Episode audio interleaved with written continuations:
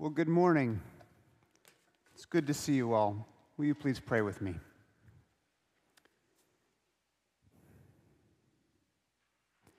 Heavenly Father, I pray that you send your Spirit now on this place and fill, it, fill this place and fill us so that what is spoken and what is heard might reveal to us the face of your Son, Jesus Christ. It's in his name we ask it. Amen. So, odds are there's somebody here who it's your first time at St. Paul's today, or maybe your first time in an Anglican church today, or maybe your first time in any church at all. And let me tell you, my friend, you have picked a heck of a day to visit, what with the walking and the waving of palms. And you would be right in wondering what on earth is going on because Palm Sunday is weird. And I will tell you something there are people around you who have been going to church a long time who secretly have all the same questions as you. So, what's going on? I'm going to tell you.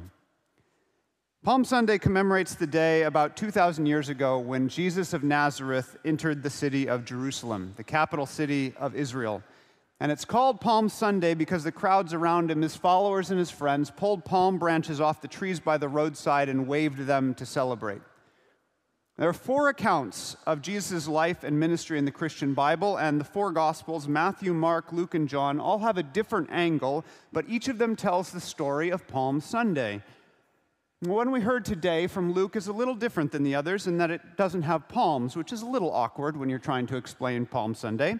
And it doesn't record that the crowd said Hosanna, a Hebrew word of praise meaning save us. You're going to hear a lot of hosannas in our music today. What it does have is this little detail of the Pharisees. This was a religious faction that generally opposed Jesus, saying, Tell your people to hush up, be quiet. And Jesus says, Look, if they were quiet, the stones would cry out. But otherwise, the four stories about Palm Sunday are pretty much the same. Jesus goes into Jerusalem from a nearby hill called the Mount of Olives. He's riding on a donkey. Crowds lay their cloaks and palm branches in front of him. They cheer, saying, Blessed is the one who comes in the name of the Lord. It's a big commotion, gets the attention of lots of people. That's what we're commemorating on Palm Sunday. We kind of reenact it with our cheers and our palms. It's a celebration. But what's it mean? Why were they celebrating? And why do we celebrate? So, to understand Palm Sunday, what's going on and why it matters, you need some context. And it's helpful that we are about two thirds of the way through a 20 week preaching series on the whole of the Bible, start to finish. And so we've already spent a lot of time looking at the work of God in history, how humankind broke our relationship with God, and how God works throughout history to restore that relationship. We saw that God chose a family and turned it into a nation, and that He said this chosen nation, the Israelites, the Jewish people, were going to be the way that all of creation was restored because through them, God was someday going to bring his Messiah, his anointed one, to be king over Israel to make everything right. The problem was the prophets told about the Messiah, and then hundreds of years passed, and the promise felt harder and harder to believe because the Israelites wound up being passed like a baton from foreign empire to foreign empire. And for hundreds of years, they waited for the one who was going to come to save. And by the time we get to Jesus, 2,000 years ago, they're ruled by the seemingly all powerful Roman Empire. Now, at this point in the Bible, leading up to Palm Sunday, we've seen Jesus. He's walking around the countryside. He's doing what Jesus does, which is to say, he heals, he's, he's uh, doing miracles, he's casting out demons, he's teaching. He's threatened the religious establishment. He's made a lot of enemies, but he's also gained a ton of followers because word has gotten around this is the Messiah, this is the Christ. This is the guy that the prophets talked about hundreds of years ago. This Jesus, he's the king of Israel. He's the one who's come to set things right. He's going to lead the rebellion. He's going to kick out the Romans. He's going to kill the emperor and blow up the Death Star, that sort of thing, right? That's, that's what they're thinking. And that's why people are reacting the way they react when Jesus comes to Jerusalem. That's why we get Palm Sunday, because it's like, finally, the guy who seems like the Messiah, God's anointed, he's been spending his time in the, the outlying cities, but now he's come to the capital city, Jerusalem. Now it's going to get real. Now the king's going to reveal himself. And that's what's going on with all the little details of this story that otherwise seem so strange to us 2,000 years and a world away from the story. Like how they take off their cloaks and put them on the ground in front of him. Well, that's what you would have done for royalty, for a really important person, because the roads were bad, and so it was like making a smooth way. And we shouldn't underestimate the significance of the gesture in a time when people had, you know, five pieces of clothing. Putting down your only jacket for a donkey to walk on is a real sacrifice. And how in the other gospel accounts of Palm Sunday they wave palms and they put them on the road too. Well, the palm was a national symbol of Israel. It was, it was kind of a rebellion flag waved in the face of Rome. And when they cheer, Blessed is the one, the King, the come, who comes in the name of the Lord, that's a quote from Psalm 118. Psalms, it's the hymn book of the Jewish people. It's what you said to greet a victorious king coming to his rightful city. So the crowd and their word and deeds, they're naming Jesus as king. And Jesus, he doesn't exactly disabuse them of the notion either, does he? Like when the pinch mouth Pharisees say, you know, tell him to be quiet. He basically says, creation itself is cheering my arrival. The stones would cry out if the people were silent. And that colt that's never been ridden, how he sends his disciples to borrow it for his entry, that's a bit of prophetic theater. It's an allusion to the prophet Zechariah, who wrote more than 500 years before Jesus. Here's what Zechariah said Rejoice greatly, O daughter Zion. Shout aloud, O daughter Jerusalem. Lo, your king comes to you. King coming to Jerusalem. Triumphant and victorious is he. How? Humble and riding on a donkey, on a colt, the foal of a donkey. And Zechariah goes on to say, The king will bring peace, and he'll rule from sea to sea to the ends of the earth. And these people know their scriptures, so the illusion of what Jesus is doing here isn't lost on them. You can see why they thought the moment is at hand, it's happening, why they thought the king had finally arrived and everything was going to get better. That's how Jesus entered into Jerusalem that Sunday. God's anointed, God's hand picked king come to conquer the Romans, and by Friday he was dead, killed by the Romans. And everybody who cheered his arrival was left as silent as stones, as silent as the rock that covered his tomb. I'm going to tell you a secret. It's not much of a secret, there's hundreds of us here, but I've never liked Palm Sunday. I know I'm supposed to. It's fun, right, with the cheering and the parading and the palms, but I've always found it a little unsettling. Because Palm Sunday, the way we read it in Scripture and the way we remember it, is this perfect example of dramatic irony. Dramatic irony is a technique in literature. It's when the reader of a book or the audience of a play knows something about the story that the characters don't know. So they know something is true when the characters think it's false, or vice versa, something like that. So, like how in Frozen, look, all my literary examples in this stage of my life are from Disney. I apologize for nothing. In Frozen, which you all should have seen, in Frozen, we know that the reason Elsa stays away from Anna is because she's afraid of freezing her again. But Anna just thinks she's being cold. Anna just thinks, it deserved more than that. That was a good joke.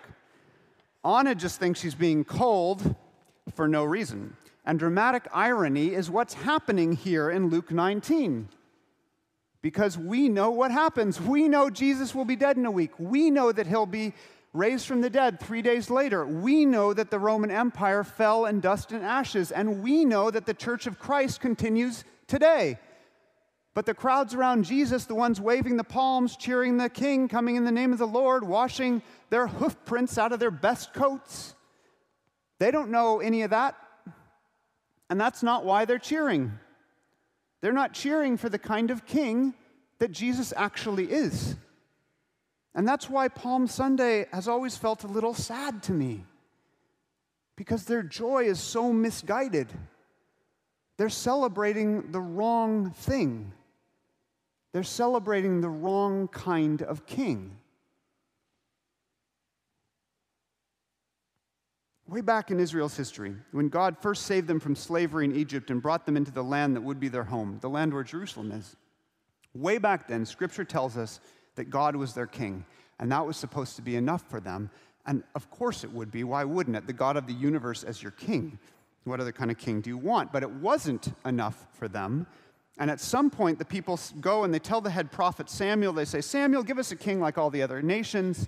It's so horribly sad. Give us a king so we can be like everybody else. And Samuel says, Look, you don't know how good you've got it. Let me tell you what kings do. They take your money, they take your sons for their armies, and they take your daughters for servants. That's the price of being ruled. And the people say, Yes, yes, that's it exactly. That's what we want, because we could see a king and we can't see God. Here's the thing about kings or presidents or prime ministers it's the same thing, different name. They take. They take. They take money and they take life. Taking is what makes a king or a president or a prime minister what they are. And we let them take those things. We let them kill with armies.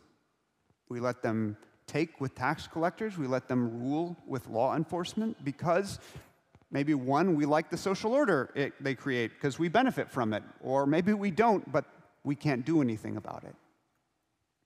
And listen, I'm not anti king, I'm not anti government. There's good politics and there's bad politics. Morally, they're not all the same, so don't hear me saying they are. I just think it's worth remembering the truth about what kings do, all of them. The scriptural truth that even the best law is only a velvet glove on the iron fist of power. And government's about more than power, but when push comes to shove, government is finally about who gets to say where the guns get pointed, who lives and who dies, who's free and who's not. And that's the kind of king the crowds are cheering for on Palm Sunday. They want Jesus to be a king who takes, who takes their young men and drives the Romans into the sea, the Roman young men. They're cheering for the killer they want Jesus to be. And you know what? I get it. I get it because I'm reading the news and I'm praying for peace in Ukraine, but I'm not just praying for peace. I'm praying for justice, so my prayers are taking sides. My prayers are for the liberation of the Ukrainian people, which means the eviction of the Roman or uh, uh, the Russian aggressor. And that's a violent enterprise. And I have to shake my head at myself because deep down, we humans love our killers, don't we? As long as it's the right people doing the killing and the right people getting killed. I don't know, maybe not you. I hope not you. But my heart has shadowy corners that I don't like to look in for too long.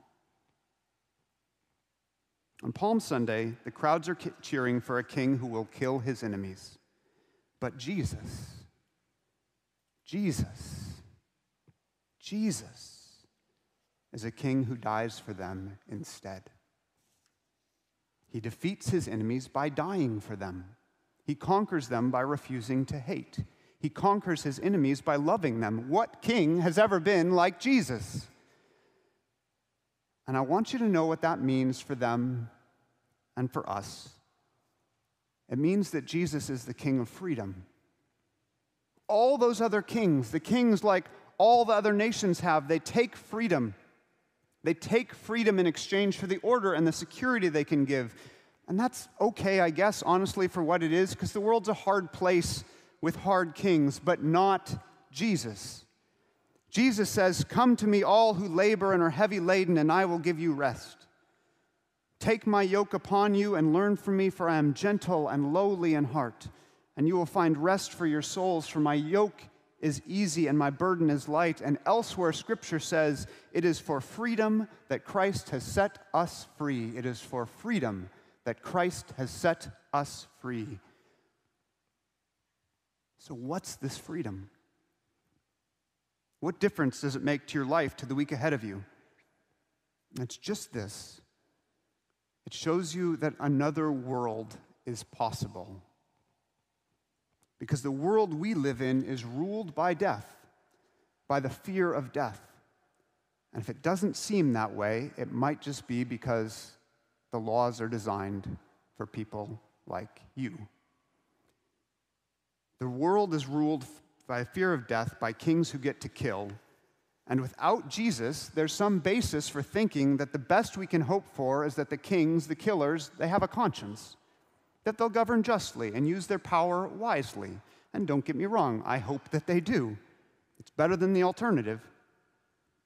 But what Jesus shows us is something entirely new. Not just another version of the same kind of king, entirely different.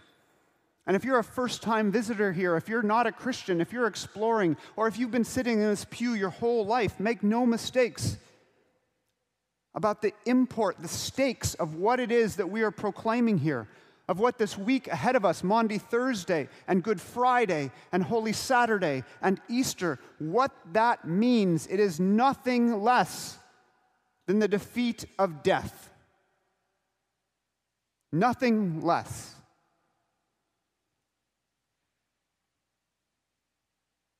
He's the king of a world where death doesn't have the last word because that's what he's going to do. He's a king taking his city to die for his enemies.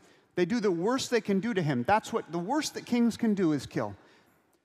They kill him, and he wins because he will rise again. The kings of this world, they conquer by death, everyone by inflicting it. Jesus conquers by death too. He conquers by suffering it, by dying.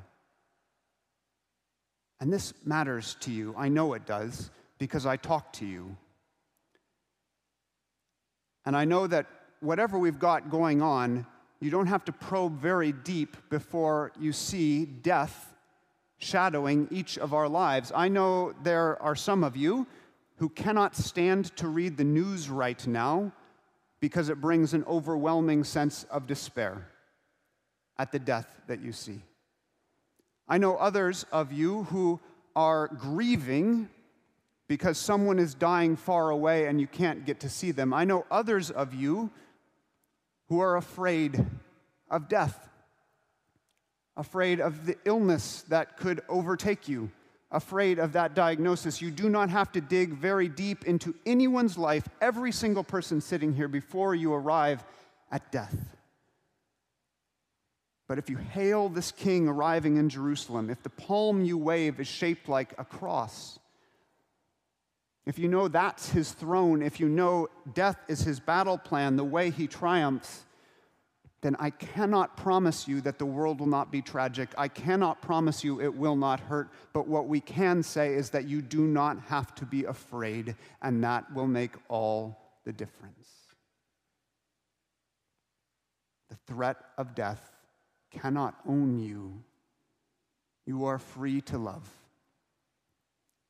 Because the iron bars of this world, this prison ruled by death, are shattered by Jesus, this king coming to his city, and the gates lying there on the ground, because the king of life comes to conquer. Blessed is the king who comes in the name of the Lord. Amen.